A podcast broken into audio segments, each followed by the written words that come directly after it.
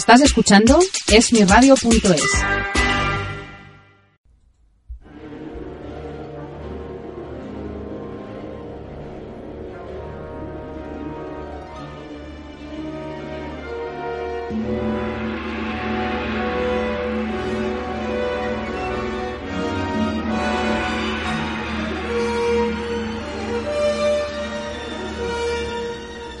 Hola, un saludo a todos. Os habla José María. Aquí empieza un nuevo programa de Rodando, vuestro espacio cinematográfico, una producción de radiotubelife.com para esmiradio.es.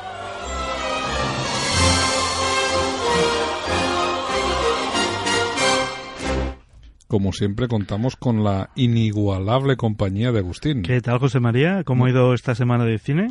Bueno, de cine regular ¿eh? esta semana. Sí, porque las no me ha acabado la- las películas que he visto no me han acabado de gustar. Bueno, después lo comentaremos. Bueno, después lo comentaremos. Bueno, vamos a dar un, un saludo muy cordial a todos los que nos escucháis desde las páginas radiotubelife.com, universocinema.com y vamos a por nuestro sumario. Pues como siempre hablaremos de los estrenos más significativos de esta semana, que esta semana justamente es el jueves, porque el día 1 viernes es fiesta, se adelanta un día todos los estrenos. Sí, hay que aprovechar la taquilla. Después haremos eh, el, citaremos un DVD que va a salir el día 1 de noviembre, un, un DVD curioso, Iremos a nuestras críticas la banda sonora de la semana, y al final, en nuestra sección Filmoteca, nos envolveremos en el juicio de un asesinato.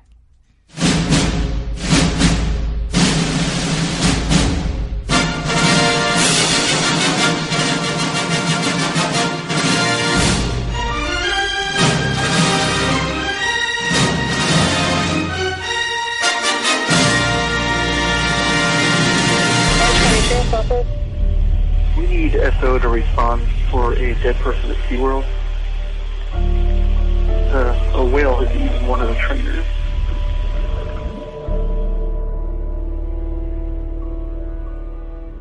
y empezamos con una producción americana del año 2012 de 83 minutos. Blackfish, de la directora Gabriela Copperwhite. Se trata de un documental. Es la historia de Tilicum, una orca responsable de la muerte de tres personas, entre ellas un gran entrenador de orcas. Lo bueno de este documental que tiene muy buenas críticas y se estrenó en el Festival de Sundance en la sección oficial de documentales fuera de concurso. Bueno, te leeré la crítica del compañero Shusti Chang de la revista Variety que dijo, honesta, cautivadora y un éxito total como documental que se centra en un solo tema. La película de Gabriela Copperwell se basa en imágenes de vídeos sorprendentes y testimonios de exentrenadores de orcas y la construcción de un debate de autoridad en nombre de esta majestuosa especie. Mira, Peter Travis de Rolling Stones ha dicho, olvidad Expediente Warren, Blackfish puede ser la película más aterradora que hay. Hay muy pocas cosas en la vida que me importan de verdad. Mi cuerpo, mi choza, mi buga, mi familia, mi iglesia, mis colegas, mis chicas y mi porno. Y empezamos con, una- con otra producción americana, Don John. Me ha gustado el principio este tráiler, ¿eh? Mira, el director es Joseph Gordon-Levitt. El guion es de Joseph Gordon-Levitt. ¿Y quién es el principal actor de reparto? Joseph Gordon-Levitt. También tenemos a Scarlett Johansson, Julianne Moore, Tony Danza y Glenn Henley. ¿Y quieres saber de qué va esto? Pues sí, John Martell, un joven adicto al sexo en general y al porno en particular. Él lo podemos decir que se clasifica en soy un hombre que tiene su apartamento, su coche, su familia, su iglesia y sus mujeres, pero lo que le da más sexo es ver su porno en casa. Vaya. Y aquí se van a liar una serie de conflictos porque tiene dos amantes y poco a poco la cosa se va liando. Bueno, en, eh, en esta película, como tú bien has dicho, interpreta a Scarlett Johansson a la a Bárbara y, y, bueno, Scarlett Johansson en esta película tuvo el premio Gotham 2013 y fue nominada a la mejor actriz. Mira, te voy a leer la crítica de Jeremy Kay de The Guardian. Una comedia divertida, aunque a veces floja, que debería encontrar su público. Puntuación 3 sobre 5. ¿Qué te parece? ¿Qué crees? Hombre, el tema tiene su gracia.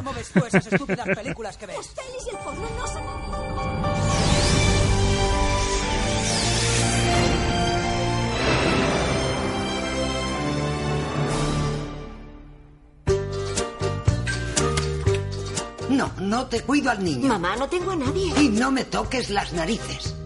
Tú jugarás con René. Esta no sabe ni cómo se llama. Ole. Venga, juega, Alzheimer. No conviertas a todos los extranjeros en chivos expiatorios de tu mala suerte. No lo digo por usted, padre Batiste, aunque usted merecería ser blanco. Le embargamos sus bienes. ¡Que te follen! Y ahora pasamos a El postre de la alegría, título original Paulette, año 2012, 87 minutos, Francia, director Jérôme Enrico y reparto Bernadette Lafont, Carmen Maura, Dominique Lavant, François Bertin y André Pembert. Y es la historia de Paulette, una vieja y hastiada del mundo, un tanto racista, que vive en un barrio donde el tráfico de drogas y los robos es lo más habitual. Todo cambia cuando un día se encuentra un paquete de drogas y ¿qué, qué hace con ella? Pues hace un pastel. Y lo vende y ve que puede sacar dinero, entonces se va a dedicar al narcotráfico con sus pasteles, el postre de la alegría. Va- Vaya la abuela, ¿eh? la Paulette. Bueno, no sé si recuerdas la película inglesa El jardín de la alegría, que era algo parecido. Sí. No, so- con- so- solamente por esto puede ser curioso, curioso ver esta película para reír un rato. Sí, hombre, todo lo que sea comedia y en estos tiempos que corren va bien poder ir al cine a reír. Le quedan 30 días para pagar. ¿Y qué hago? ¿Meto la llave por debajo de la puerta? Ahora vuelvo.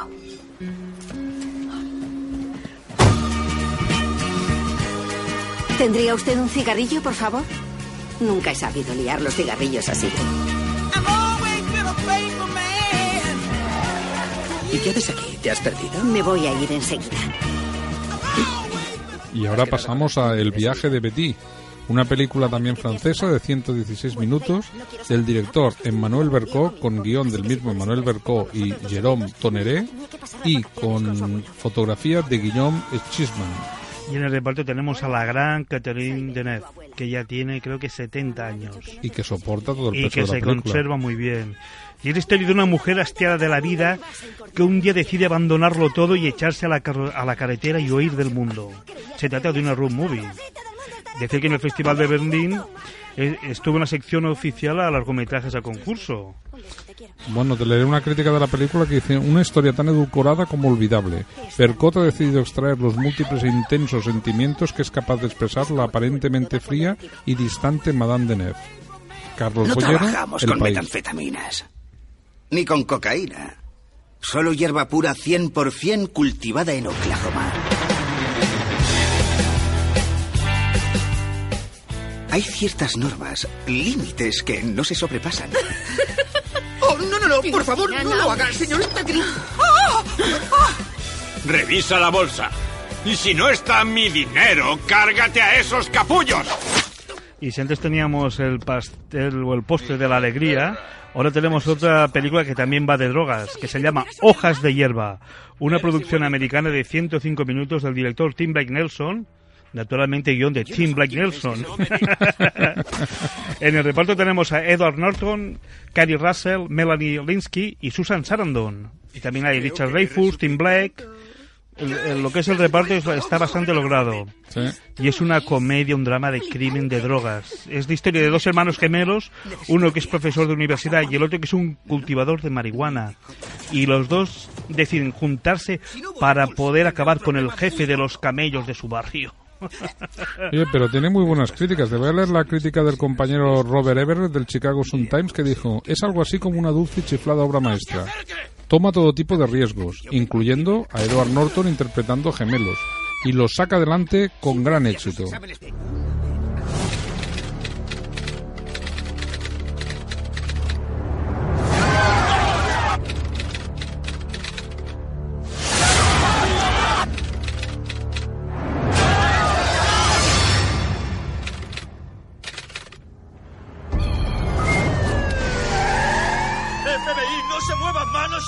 Queda detenida por el asesinato de Hugh Crosney.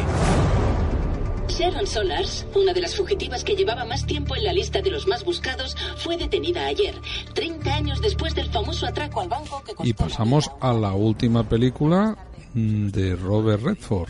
Pacto de Silencio, película del 2012, 125 minutos de Estados Unidos. Director Robert Redford, música Cliff Martínez y guion de Led Dobbs en la- basada en la novela de Neil Gordon. En el reparto, un gran reparto, Robert Redford Shia LaBeouf, Nick Nolte, Julie Christie, Richard Jenkins, Chris Cooper, Susan Sarandon que repite, Sam Elliott, Ann Kendrick, Brenda Gleeson, Un gran reparto, ¿eh? un gran, gran, gran reparto. Y es la historia de Jim Grant, un antiguo activista radical que vive ahora de forma anónima con su hija en los alrededores de Albany, en Nueva York.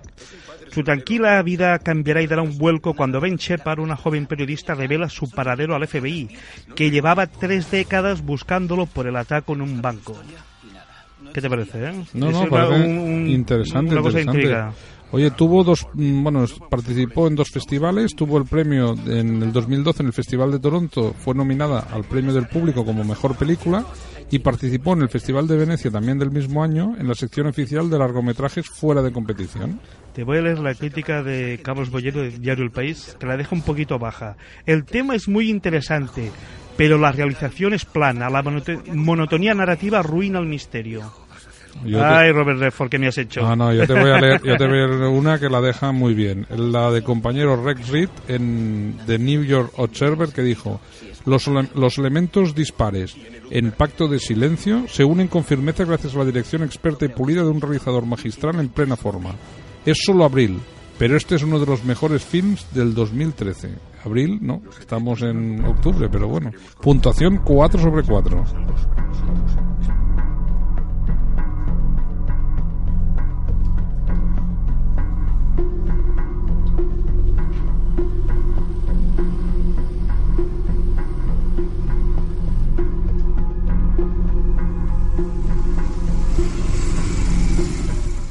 Ahora pasamos a otra producción francesa. Eh, Esta semana es Esta espera semana, ya. entre películas de drogas y producciones francesas, Solo. Di- Solo Dios perdona, del director Nicolas Winding Refn.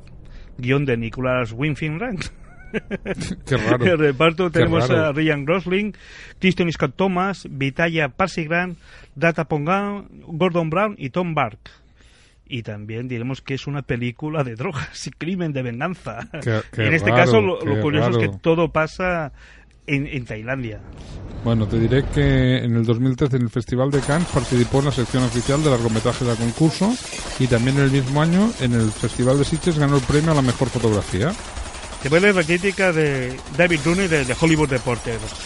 Solo Dios perdona puede ser acusada de superficial- superficialidad y de falta de complejidad psicológica por el público objetivo, pero es un entretenimiento fresco y travieso.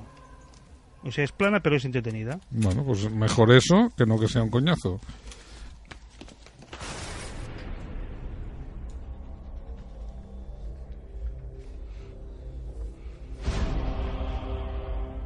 Algunos creen que antes del universo no había nada. Se equivocan. Había oscuridad. Y ha pervivido. Y ahora viene el estreno ya más fuerte de este fin de semana que la gente está esperando. Comercialmente, Comercialmente. Thor, El Mundo Oscuro. Una producción americana de 112 minutos del director Alan Taylor. Guión de Christopher Joss, Christopher Marcus y Stephen McFarlane. Bueno, basado en el cómico de Jack Kirby, Stan Lee y Larry Lieber. fuerte. Y en el reparto tenemos a Natalie Portman, Anthony Hopkins, Chris Hemsworth, Tom Hiddleston y Christopher Eccleston. Bueno, y es la historia de la segunda entrega de Thor. ¿Qué vamos a decir de, de este, de este gran... Bueno, que es una secuela en 3D y poca cosa más, y que está basado en un, en un cómic de Marvel y que trata sobre la mitología de superhéroes. Me te voy a leer una crítica, que tampoco es de Christine Head de Empire. Para una película que tiene la palabra oscuro en el título, Thor 2.0 es muy entretenida. 4 puntos sobre 5. Mm, mm, mm, mm. No, no diré nada más. John. Antonio San Román. Anthony. San Román. Lo que John Lennon nos grita a nosotros es help. Help. Todos juntos. Deja que te lo arregle un poco. Yo ya dije que no me lo cortaba. Pues te lo cortas y no hay más cambio. Lo llevas claro. A mí no me hables así. Es verdad lo de los antojos. A esta le apetecen pipas todo el rato. Y a mí croquetas. Y ahora llega el estreno que yo esperaba más de este fin de semana. Vivir es fácil con los ojos cerrados. Me ha gustado los ojos cerrados, el sopapo que le dan en la cara en el tráiler. Es una producción española de 108 minutos, director David Trueba, guion de David Trueba y en el reparto pues tenemos a Gran Javier Cámara, Natalia de Molina, Francesc Colomé, Ariadna Gil, Jorge Sanz y Ramón Fonseré. Es un road movie de los años 60 basado en hechos reales. Y la historia de Antonio, que es un profesor que utilizaba las canciones de los Beatles para enseñar inglés en la España de 1966 y cuando se entera de que su ídolo John Lennon está en Almería rodando una película, decide viajar allí para conocerle. Bueno, te diré que en el Festival de San Sebastián del 2013 participó en la sección oficial, oficial de largometrajes a concurso. Mira, una crítica de Carlos Bollero de Diario El País. Sobreviviendo con gracia a la caspa. Contada con David Trueba con arte, sutileza, emoción y gracia.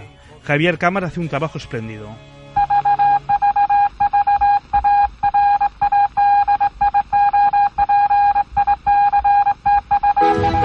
Me llamo Margo Aguirre. He hecho fundamentalmente teatro, teatro un poco de todo. Tú estás loco. ¿Qué mierda de trabajo vas a encontrar si no pegas el verde? ¿Actor? Faltas sin justificar, retrasos, malas contestaciones. Llamaste gorda a una cocinera. Bueno, no la llamé gorda, la llamé vaca burra. Tres meses enteros de expulsión. Será una broma, ¿verdad? Estamos ya en la sección de DVDs y hemos escogido una película que va a salir a la venta el próximo 1 de noviembre de la directora Gracia Querejeta, 15 años y un día. ¿Y por qué la hemos escogido, José María? Pues porque va a ser la película que va a representar a España en los próximos Oscars. Vamos a ver si la van a escoger o no. Mm, ya te digo yo que si, si, si mi pobre y, y- y pequeño grano tiene que pesar, que Es no que, la escojan. eh, eh, las películas que se escogieron para ir a los Oscars era La Gran Familia Española, que tampoco... Fallida, sí. Caníbal, esta podía ser interesante. No la, he- no la he podido ver. Y después está esta, que es la historia de John, un adolescente rebelde. Yo esta la encontré de verdad. que menos- vive con su madre. Entonces, Menos Maribel como- Verdú, que es la única que se salva porque la interpretación de Maribel Verdú llena la pantalla. El resto es que además la película es aburrida, También tiene hay poco... el- está Tito Valverde que también hace un buen papel. Pero la que brilla con luz propia verdaderamente interpreta y cuando entra en la pantalla te llega, pero te llega bestialmente y que, y que traspasa la pantalla es Maribel Verdú. Para mí en esta película es lo único que le salva.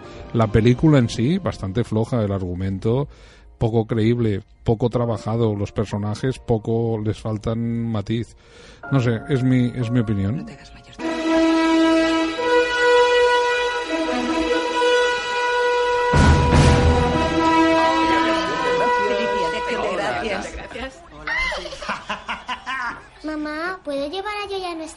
Ponte un gorro, por favor. Todavía estás resfriado.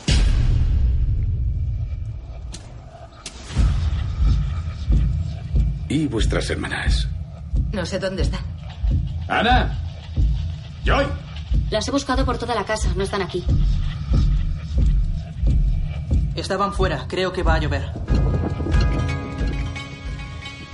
Y acabamos de pasar a la sección crítica y hoy vamos a hablar de la película Prisioneros del director Denis Villeneuve con un reparto de Hugh Hammond, Jeff Gyllenhaal, Viola Davis, María Bello, Terence Howard, Melissa Leo y Paul Dano.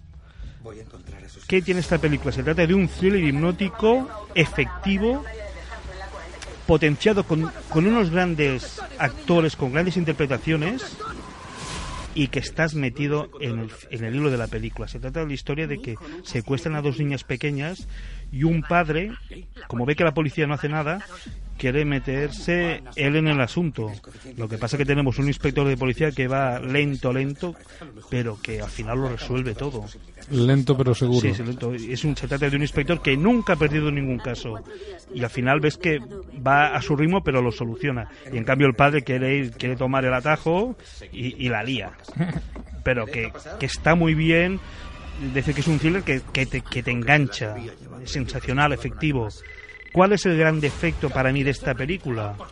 146 minutos.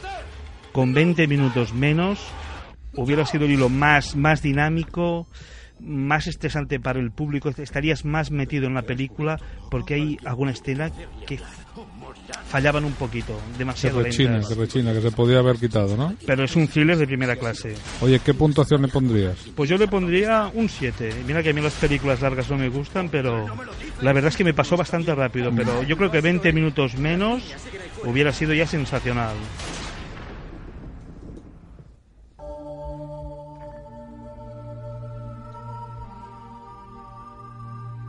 Y ahora para tranquilizarnos y cambiar un poquito el tema, vamos a escuchar la banda sonora de Black Rain de Hans Zimmer.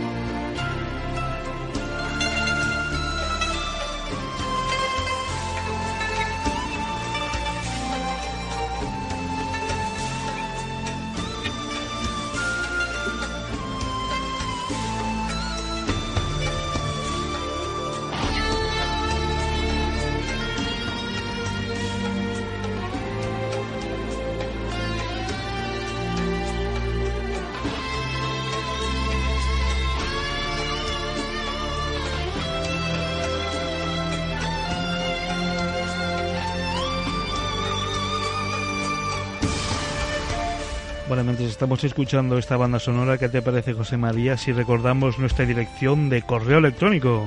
p.rodando.hotmail.es También decir que hemos creado una página en el Facebook que es eh, Rodando es Cine, allí nos podéis encontrar. Y también que hemos creado un grupo, ¿no? Hemos creado un grupo que se llama Cine, el séptimo arte. Y allí nos podéis pedir comentarios de películas, Biografías de actores y directores. bandas sonoras, Curiosidades de rodaje. Lo que vosotros queráis, o pedirnos películas para la sección Filmoteca. También, también, porque la sección Filmoteca vamos haciendo cada semana las películas clásicas que nos vais pidiendo Y que nos han gustado a nosotros. y que nos han gustado a nosotros. Y hoy vamos, en- vamos a hacer nuestra sección con una película del director Elia Kazan, El Justiciero.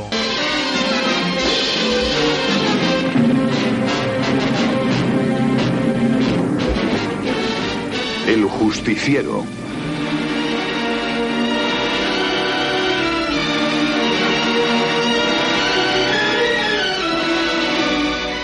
Estamos hablando de una película del año 1947 cuyo título original era Boomerang.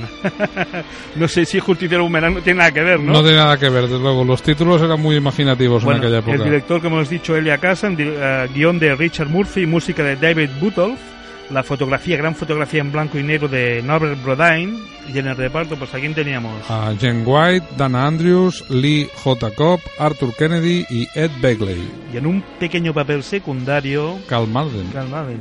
Y se trata de una película de intriga, un drama judicial basado en hechos reales. Todo pasa en una pequeña ciudad de Connecticut cuando un sacerdote muy conocido en la ciudad es asesinado. Todos los testigos identifican a John Waldron como el autor del crimen, pero este se declara inocente aunque nadie se lo cree. ¿Qué pasa? Que al final lo van a, juzgar. No, pero la película está bien porque más que nada te da la, la- la presión que ejercen las autoridades sobre el fiscal, que se ve en, en momentos se ve acorralado. O sea, no, ah, hay la presión de la sociedad que quiere resultados. Y como se acercan las elecciones, todos los cargos políticos exigen al jefe de policía que encuentre a un culpable. Y al final siempre hay un, un chivo expiatorio. Y eh, un pobre desgraciado. Un pobre desgraciado que pasaba por ahí y toma, y le cae el muerto. Y nunca mejor dicho. Pero bueno, no vamos a explicar el No, final explícalo, porque... no, es mejor no explicarlo. Bueno, decir que si la gente no sabe quién es Elia Kazan, pues decir que es un director que ha hecho grandes películas como Un tranvía llamado Deseo o Al este del Edén. Y diremos que el justiciero pertenece a su primera época cuando aún no era un director famoso, pero ya su forma de hacer películas levantaba alguna que otra ampolla, sobre todo política. Si no, es que tiene tela, Sí, porque tú no sé si tela. sabes cuando hicieron la entrega de los Oscars, cuando le dieron el Oscar honorífico, muchos de los actores que estaban en la sala no le aplaudieron porque el señor Elia Kazan en los años 50, en la, en la época que había la persecución del, De que si eran comunistas, o eh, no, comunistas, delató a muchos compañeros, siempre. y, a- y no se lo tenían, no se lo habían perdonado. Bueno, diremos que siendo una película de Elia Kazan, es fácil deducir que no nos encontramos ante un film cómodo para ver, sino más bien todo lo contrario, aunque sí que es verdad que en la parte final del desenlace se- da un giro toda la película que tiene su gracia y además que te produce bueno una sensación de, de como de justicia, ¿no? Sí, no, el final es trepidante. Hay los últimos 15 minutos que, que son sensacionales. Y donde sale el señor Mal- Malden en su pequeño papel y tiene un papel importante, aunque, aunque es pequeño, ¿no? Sí, también diremos que Kazan va directo al grano con un comienzo de lo más espectacular y atrayente, un asesinato cometido en plena noche en la calle casi concurrida de gente. Y a partir de ahí hay un dominio del ritmo que te va envolviendo en una espiral de acontecimientos que cada vez son más tensos hasta que llegas a estos 15 minutos finales en que, en que no paras. Que no paras. Eh, bueno, te diré también que el film está basado en un hecho real y también procuraron mantener casi todos los nombres auténticos de los que se vieron involucrados en dicho hecho. ¿vale? Que se trata de, de- que está basado en hechos reales, pero él le da unos parámetros de pura ficción para dar más vida a, a toda la historia. Lo único que puede fallar en esta película es Dan Andrews, que era un, diríamos que era un actor no muy bueno, mediocre. Pero bueno, que era el protagonista de, de la película. Después tenemos a Jean es, que es, Wright. poco, es poco, es un actor que es poco mm, Expresivo, ¿no? Expresivo, sí, siempre tiene la misma cara. Bueno, total era en, en el cine negro eh, estaba bien en películas de cine negro. Sí, pero verdaderamente ese, ese, ese papel dado a un actor con más de más talante hubiera podido sacarle mucho más jugo porque tiene tiene posibilidades ese papel. Después tenemos también a Jean White que hace un papel de típico de mujer de relleno porque no pinta nada en la película el papel de, No, mujer. sí, y después no. Arthur Kennedy que es el- un secundario que interpreta al preso al que todos quieren ver muerto, ¿no? Y luego hay dos actores que son típicos del cine de Kazan, que es Lee J. Cobb, Sí, que hace un papel de policía bestial y eh, como jefe de policía duro y Cal Malden en uno que es uno de sus ayudantes aunque sale muy poco y protagoniza una de las escenas más fuertes de la película. Sí, es cuando Malden sale por detrás del juzgado que está toda la gente esperando para coger al... Sí, que parece que lo van a que lo van a tal y entonces hay el momento este que el Cal Malden les planta cara y la gente nadie se atreve, todo el mundo le dice vete, vete, pero nadie se atreve delante suyo a hacer nada.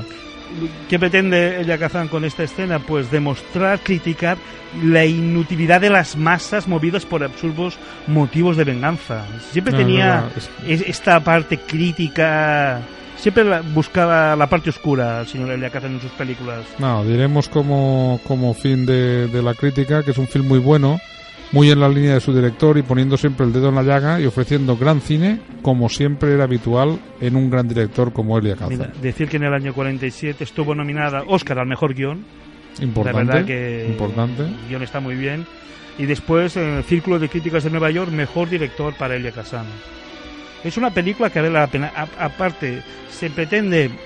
eh, lo que quiere él es separar lo que es la política a la justicia, cosa que en nuestro país últimamente también está todo mezclado. Mm, en nuestro país eso no hay quien lo sa- no hay quien lo, no hay quien lo divida ya. O sea, sería una película actua- de actual radiante actualidad aquí, ¿no? En estos momentos, aunque es del año 47 en blanco y negro. Sí, pero es verdad que tiene, tiene hace su- un- una crítica tota- total al tipo de juicio, a cómo se ponen los políticos entre medio. Elia Kazan siempre buscaba cosas raras. Eso es, eso es todo, amigos. A mí, a mí la verdad que el cine en blanco y negro me encanta, José María. Bueno, este, este es que tiene su gracia. Esta película tiene, tiene, un, tiene un algo. Cuando la veáis ya nos Y lo hay diréis. grandes actores, En el y Facebook grandes o, diálogos, o grandes podéis, diálogos. o podéis enviarnos un correo a p.rodando.hotmail.es y explicarnos qué os ha parecido esta película y qué otras películas clásicas querríais ver en nuestra sección Filmoteca. Pues nada, hasta la semana que viene. Hasta la semana que viene. Adiós a todos.